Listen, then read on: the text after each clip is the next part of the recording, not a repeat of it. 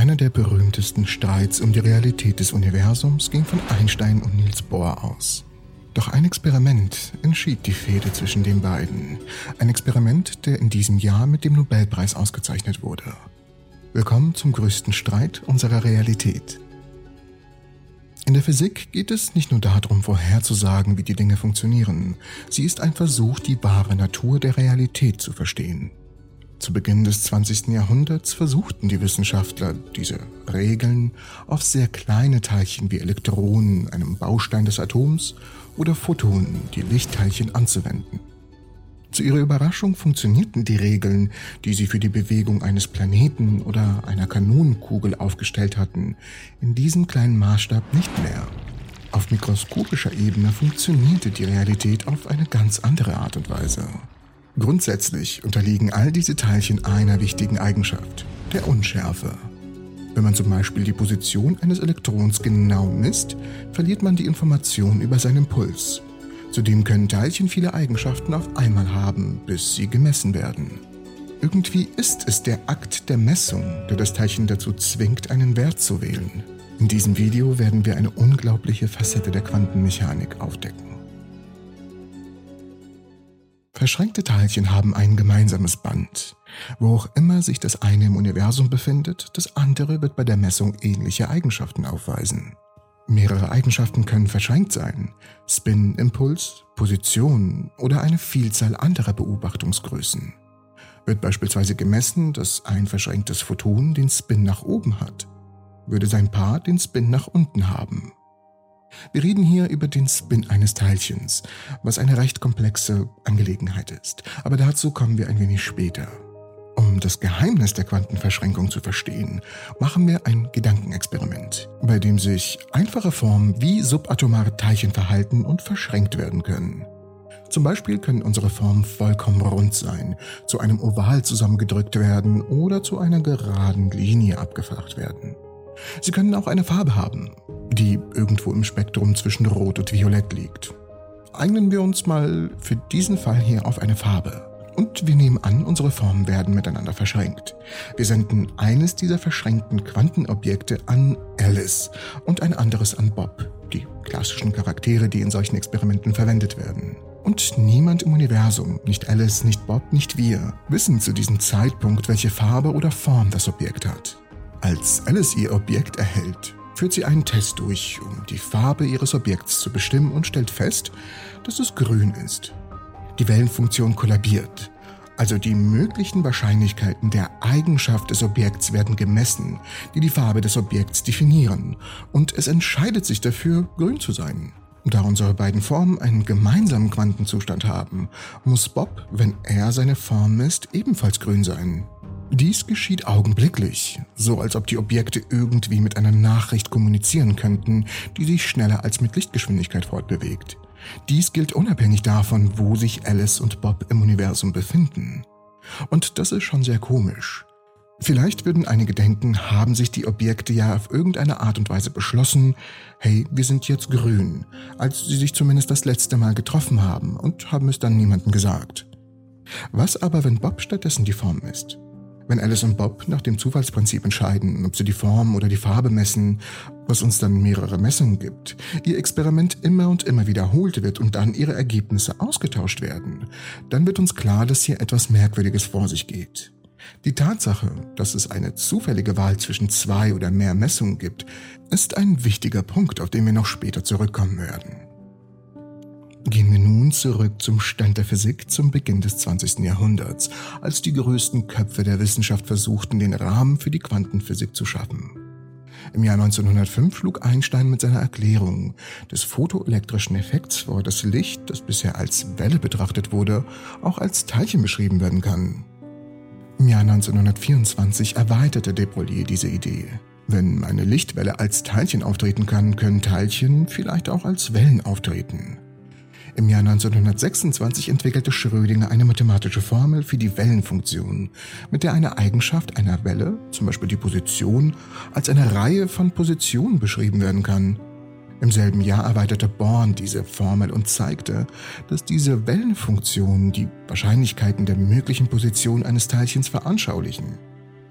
Das bedeutet, dass das Teilchen keine eindeutige Position hat, bis es beobachtet wird. An diesem Punkt kollabiert die Wellenfunktion, da sich das Teilchen einen Wert aussucht, auf dem es sich niederlässt. Und ein Jahr später, im Jahr 1927, stellte Heisenberg seine berühmte Unschärferelation auf. Die Heisenbergsche Unschärferelation besagt, dass es bestimmte Kombinationen von Variablen gibt, die miteinander verflochten sind. So sind beispielsweise die Position und der Impuls eines Teilchens miteinander verbunden. Je genauer man die Position des Teilchens misst, desto weniger weiß man über seinen Impuls und umgekehrt. Dies ist ein fester Bestandteil der Quantenphysik und hängt nicht von der Qualität der Messgeräte ab.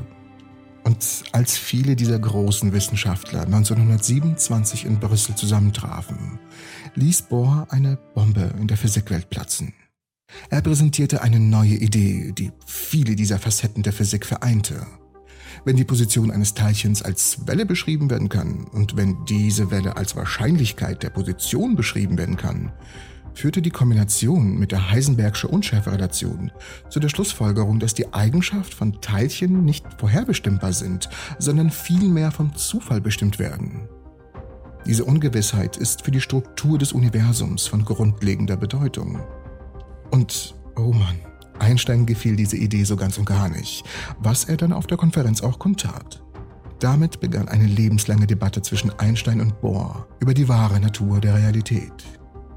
Gott würfelt nicht mit dem Universum, protestierte Einstein. Darauf antwortete Bohr, auf Gott zu sagen, was er tun soll. Im Jahr 1933 veröffentlichte Einstein zusammen mit seinen Kollegen Boris Podolsky und Nathan Rosen das Einstein-Podolsky-Rosen-Paradoxon. Der Grundgedanke war, dass man, wenn man zwei Formen hat, die verschränkt sind, durch Messung der einen die Eigenschaft der anderen kennen kann, ohne sie jemals zu beobachten. Diese Formen können nicht schneller als mit Lichtgeschwindigkeit kommunizieren. Das würde ja die Relativitätstheorie verletzen, argumentierten sie. Stattdessen müssen sie eine Art verborgene Variable haben, eine Eigenschaft, über die sie entschieden haben, als sie verschränkt wurden. Und diese blieb dem Rest der Welt verborgen, bis eine von ihnen beobachtet wurde. Mit ihrem EPR-Paradoxon führten Einstein, Podolsky und Rosen versehentlich die Idee der Quantenverschränkung in die Welt ein. Ein kleiner Fun-Fact: Diese Idee wurde später von Schrödinger benannt und weiterentwickelt. Und was sagt uns das jetzt alles über die Verschränkung? Haben unsere Objekte vorbestimmte Eigenschaften, diese dunklen Variablen, auf die sie sich vorher sozusagen geeinigt haben, wie Form und Farbe? Oder sind ihre Eigenschaften zum Zeitpunkt der Messung festgelegt und werden irgendwie zwischen den verschränkten Objekten geteilt, selbst wenn sie sich auf entgegengesetzten Seiten des Universums befinden? Erst Jahrzehnte später, im Jahr 1964, fand der Physiker John Stuart Bell einen Weg, um zu prüfen, wer recht hat, Einstein oder Bohr. Er formulierte eine mathematische Ungleichung, die ein Kriterium aufstellte, anhand dessen entschieden werden konnte, wer recht hat, Einstein oder die von ihm mitbegründete Quantentheorie. Es ist jedoch nicht so einfach, wie du vielleicht denkst. Wenn zum Beispiel bei einem Experiment gemessen wird, dass eines der Teilchen Spin-up besitzt, bedeutet das nicht, dass das andere zu 100% der Zeit Spin-down besitzen muss. Es bedeutet vielmehr, dass die Wahrscheinlichkeit, dass das andere Teilchen entweder aufwärts oder abwärts dreht, mit einem gewissen statistischen Genauigkeitsgrad vorhergesagt werden kann. Mehr als 50% und das ist nicht wenig, aber weniger als 100%. Die Besonderheiten dieser Eigenschaft wurden in den 60er Jahren von John Stuart Bell abgeleitet, dessen Bellsche Ungleichung sicherstellt, dass die Korrelation zwischen den gemessenen Zuständen zweier verschränkter Teilchen niemals einen bestimmten Wert überschreiten können. Oder besser gesagt, dass die gemessenen Korrelationen zwischen diesen verschränkten Zuständen niemals einen bestimmten Wert überschreiten werden, wenn verborgene Variablen vorhanden sind dass aber die Standardquantenmechanik ohne verborgenen Variablen zwangsläufig die Bellsche Ungleichung verletzen würde. Und hier kommen die enormen Fortschritte der diesjährigen Nobelpreisträger für Physik ins Spiel.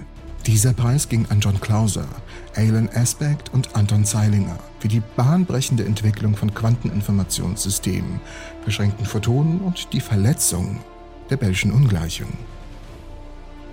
John Clauser entwickelte die Idee von John Bell zu einem praktischen Experiment weiter. Seine Messungen stützten die Vorhersagen der Quantentheorie.